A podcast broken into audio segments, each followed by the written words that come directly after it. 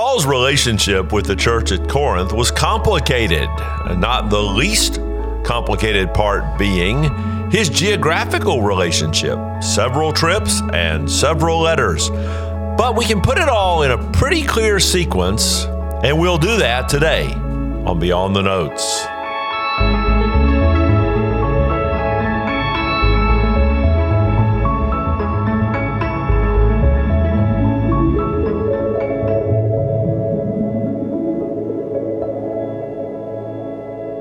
The best place to go for the overall timeline of the Apostle Paul's missionary career is, of course, the book of Acts. And quite a few of his letters, his epistles, which we have as books in our New Testament, can be fit into the chronology outlined in the book of Acts, especially if we add in some internal cues from those letters themselves.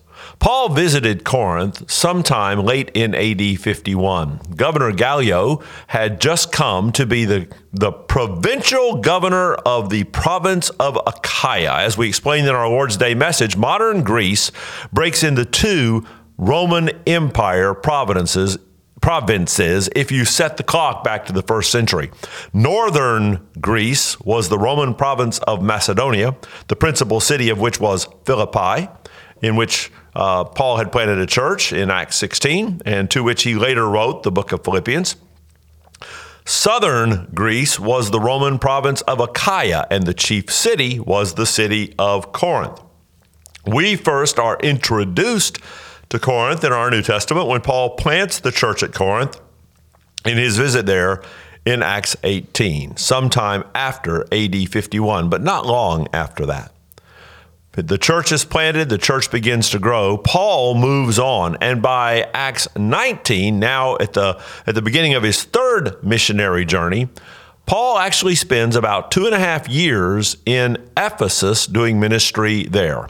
While he is in Ephesus, he hears of some problems and questions that have arisen at the church at Corinth, and he wrote them a letter. Now, we don't have that letter. The only reason we know of the existence of that letter is Paul makes reference to it in 1 Corinthians 5, verse 9, when he says, in 1 Corinthians, I wrote to you in my letter not to associate with sexually immoral people. So in what we have as 1 Corinthians, Paul makes reference to this earlier letter. So apparently there was a fairly free-flowing correspondence between Paul and the recently planted and growing church in Corinth during the time Paul is, a couple of years later, doing ministry in Ephesus. Paul wrote that letter. And apparently, in the dialogue, there were still some other issues that need addressing. So the church at Corinth gives him a letter with some additional issues raised. In 1 Corinthians chapter 1, verse 11, we read, it has been reported to me by Chloe's people that there is quarreling among you, my brothers. So apparently, Chloe's people had been part of that ongoing communication with Paul.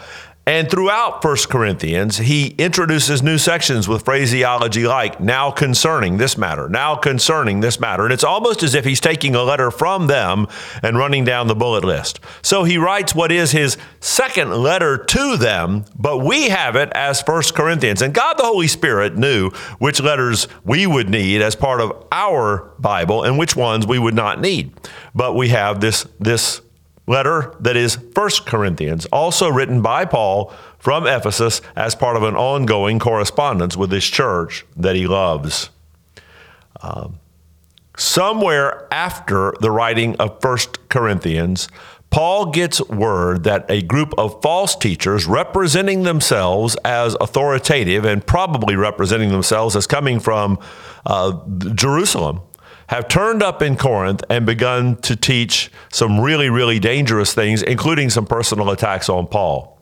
So Paul makes what would later be called the painful visit. Now, this visit is not documented explicitly, other than in passing reference in other places. Paul traveled quickly to Corinth and dealt with some matters there in what we know as the painful visit.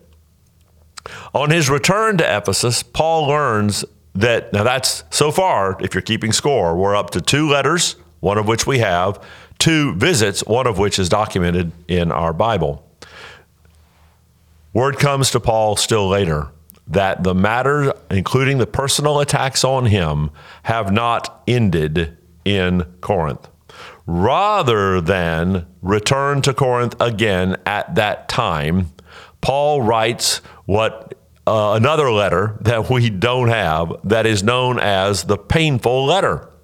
And he gives it to Titus to convey that letter to the church at Corinth. Now, we don't know anything about the content of that letter specifically, other than Paul had decided not to visit the church again in a second painful visit. We know that from 2 Corinthians 2, verse 1.